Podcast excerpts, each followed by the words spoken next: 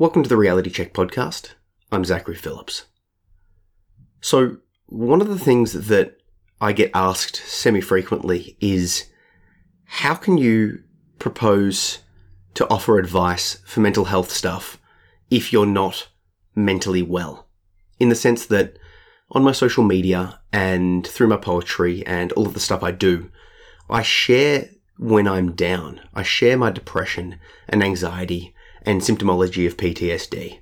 I share the impact that it has on my life and sort of present a realistic view of mental health. But then I also suggest things that will significantly improve functioning and functionality, or at least things that work for me. But the question I get asked is as well, unless you're in a perfect mental state, how can you suggest advice?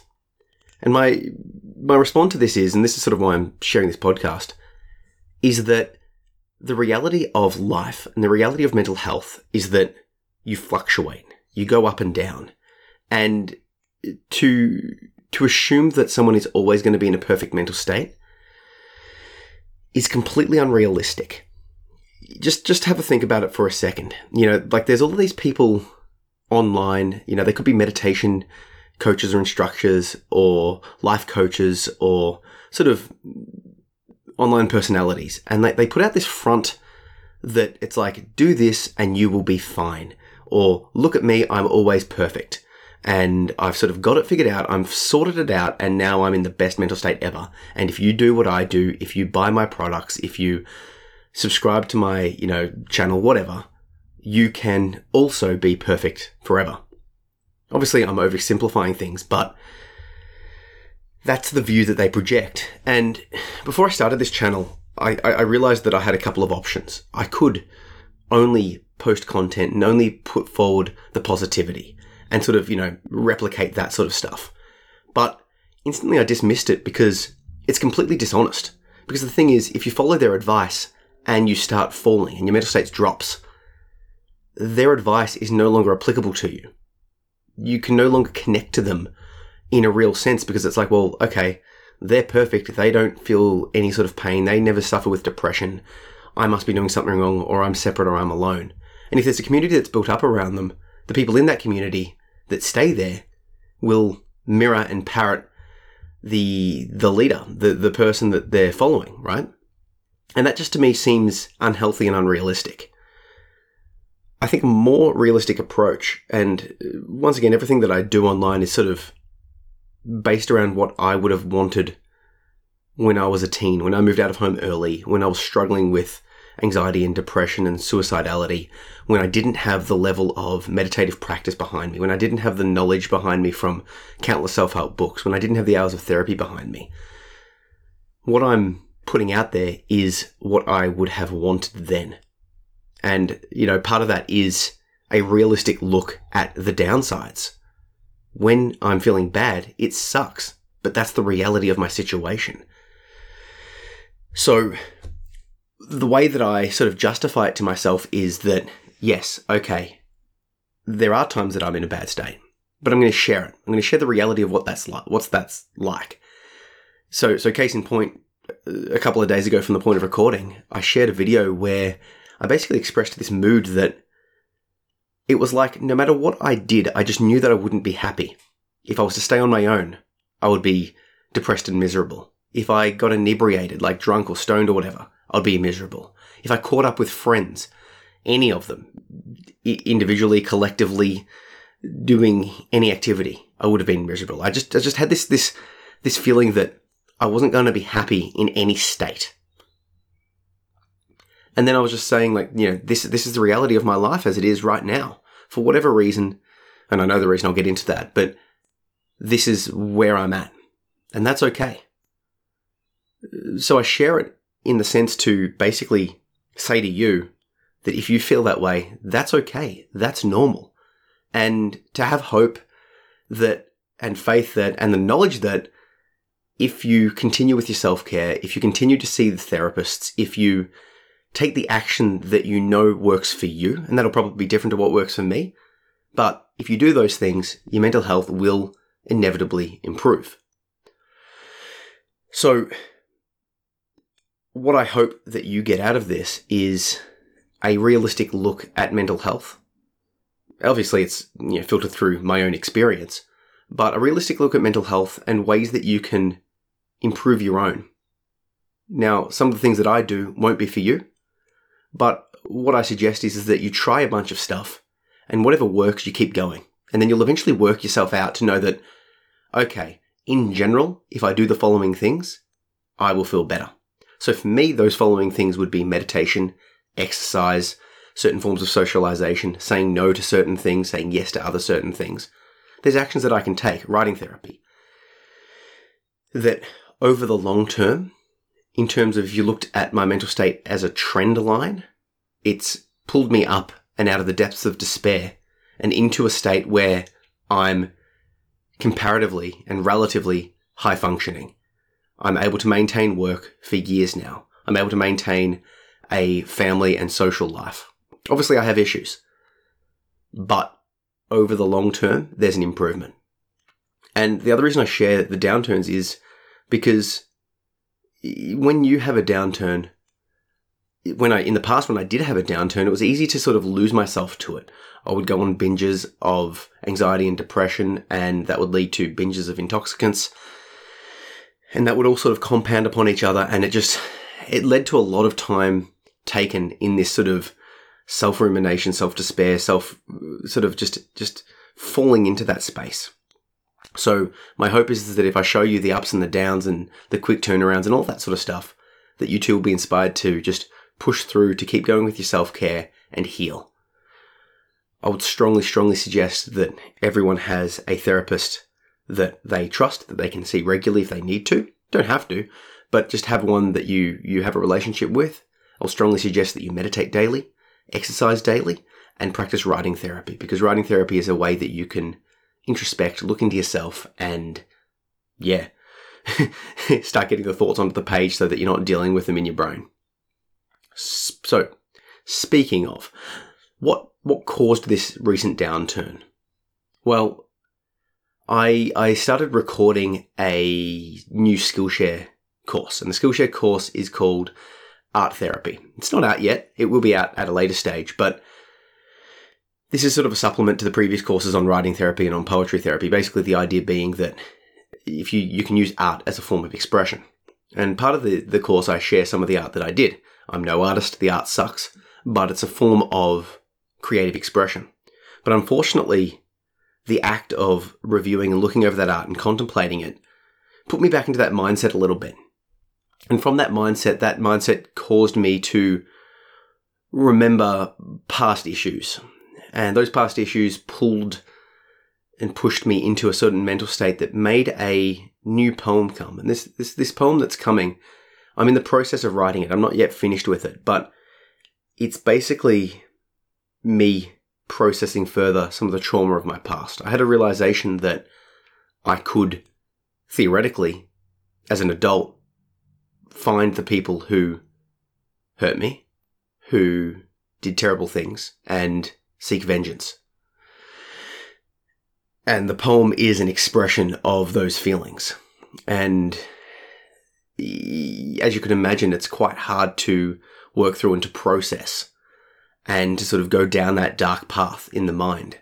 Because I know that the better approach would be to acknowledge and accept it and to start working through it and letting go. But part of that working through and accepting and acknowledging is to just feel it. I have a lot of resentment and anger, hatred to these people. So theoretically, there, there, there, there's options. Not that I ever would, of course, because to do so would cause a significant disruption. To do so would be immoral. To do so would put me into the same creature that they are. But my brain went there. And as you can probably tell, it's still recovering from it. But I know that the act of writing the poetry, I've had two, two sessions on this poem and I'm going to go again. And I think after another session, it'll be complete and I'll post it and share it. But I know that the process is, is quite challenging. But once it's created, once I've written it, there will be a release because that release happens all the time. I'm, I'm looking at on my desk here, my book, Words on a Page, Killing My Inner Demons Through Poetry. And that poetry book is basically an expression of similar such feelings and thoughts. And every single poem in there was very challenging to write, very challenging to express. But once it was out, once it was done, once it was created, my God, was the, the feeling good. So obviously I'll, I'll share, I'll share and post on my social when that poem's out and when the art course is out and all that sort of stuff. But the reason I'm sharing all of this is to, to, to share it, to let you know it's okay that your mental health goes up and down. It doesn't mean that you can't share what works. I mean, if I was sharing advice of what, what, you know, quote unquote, what works and I didn't do it myself, or it wasn't producing long-term goal, long-term improvements, that would just be silly. But the real world look is that good things happen, bad things happen, mental health goes up and down, but there are things you can do to positively impact it, to push it in the right direction. The final thing I want to suggest or talk about is the the the dual benefit of active listening and honest and open expression. So I'm of a firm belief that, and this is why I share my work, that when you honestly and openly express yourself as true to your core self as possible. Not only are you creating beautiful art, and by beautiful I don't mean like aesthetically pleasing, I mean raw, to the core, expressive feelings, right? You're creating art that means something. Not only are you creating that art, but you're also sharing a real look at a real life human. There's a lot of positional playing. There's a lot of sort of putting on a front. There's a lot of just sort of faking it till you make it, both in person, but particularly online. And it's just disingenuous. You know, when you watch like a reality TV show and everyone's with this like, you know, outlandish personalities and they're super bubbly and they're just sort of like, it's like this is, this is a parody of reality. It's not real. When you develop a practice of speaking openly and honestly, you're starting to cut through all that noise and saying like, hey, this is the reality.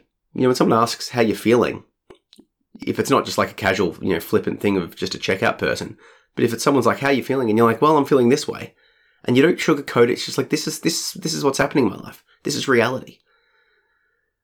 You're you're, you're helping to build real human connection because if everyone puts on this facade, then then everyone's living in a fantasy world. And then I suppose the flip side of this is the active listening.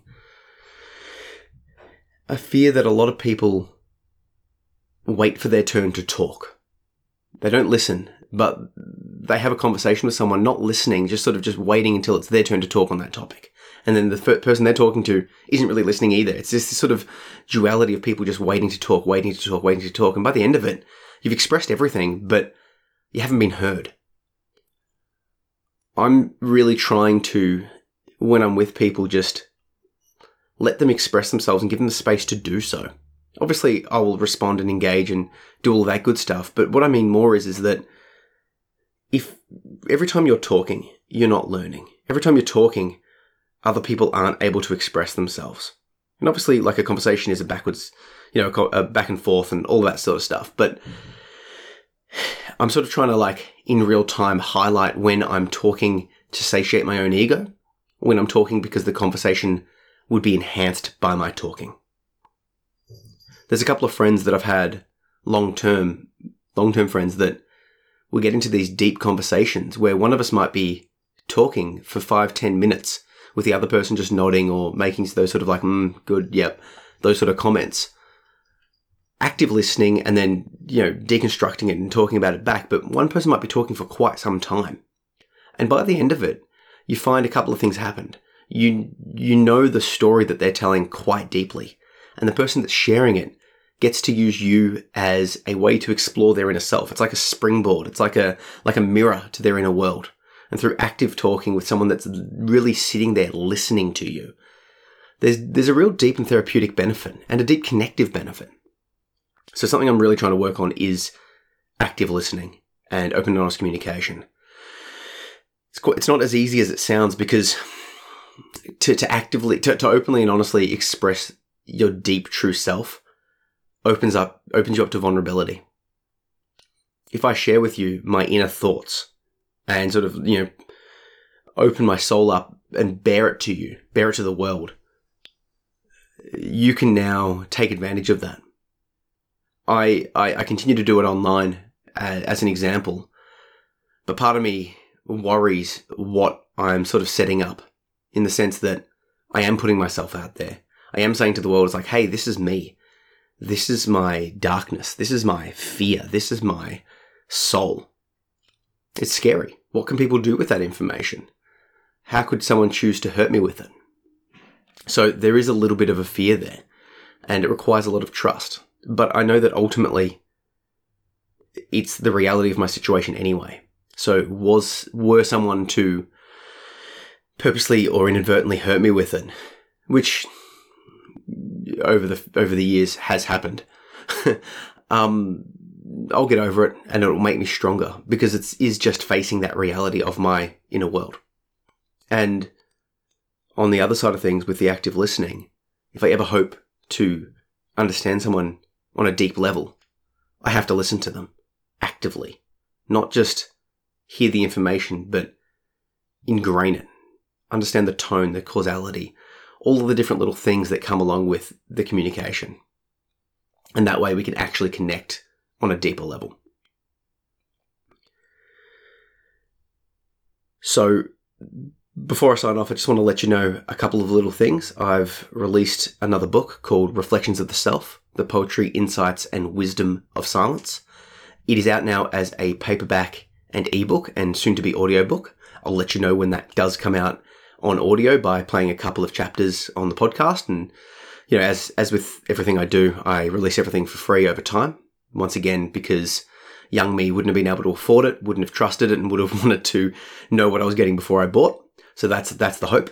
And basically this is a, it's, a, it's hard to explain what this book is. It's, it's sort of like a, a poetry and, uh, discussion book. I, I share a poem, share a bunch of poems, and then talk about the poetry, what I've learned from that poetry. And it's, it's if, if you like what I write in terms of my poetry, if you like the discussions that I do on Insight Timer and on this podcast, it's sort of going down that path from, from a sort of a philosophical, a spiritual, meditative, introspective, self-care, self-help sort of approach. So it's sort of like it'll I'll share a poem, talk about the poem, and then sort of repeat the poem so the poem sticks. The idea being is that it'll get you thinking about those deep thoughts that inner wisdom, those insights. It'll start helping you to move towards positivity, to creativity, towards growth, and away from the negativity of your past and of your present and of your just inner state.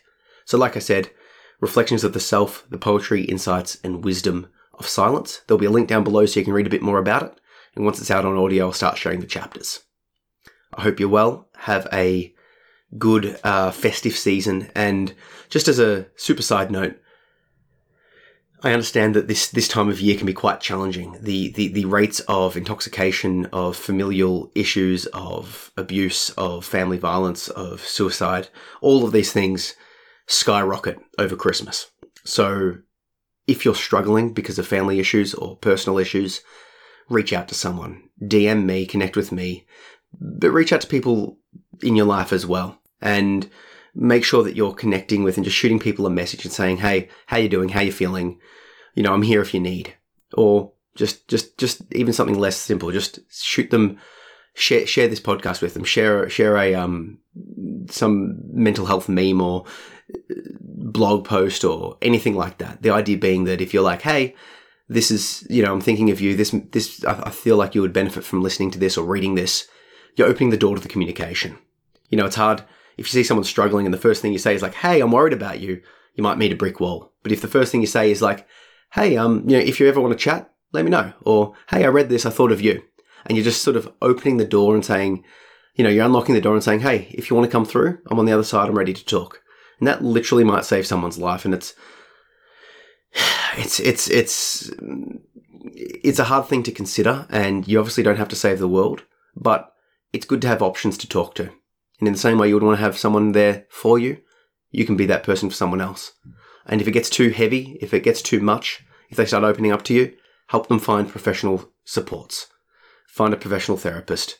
Find someone that can specifically help manage their their specific issues, whatever those may be. So anyway, um, all of the stuff that I've mentioned, we'll have links down below. And yeah, have a good festive season. Cheers.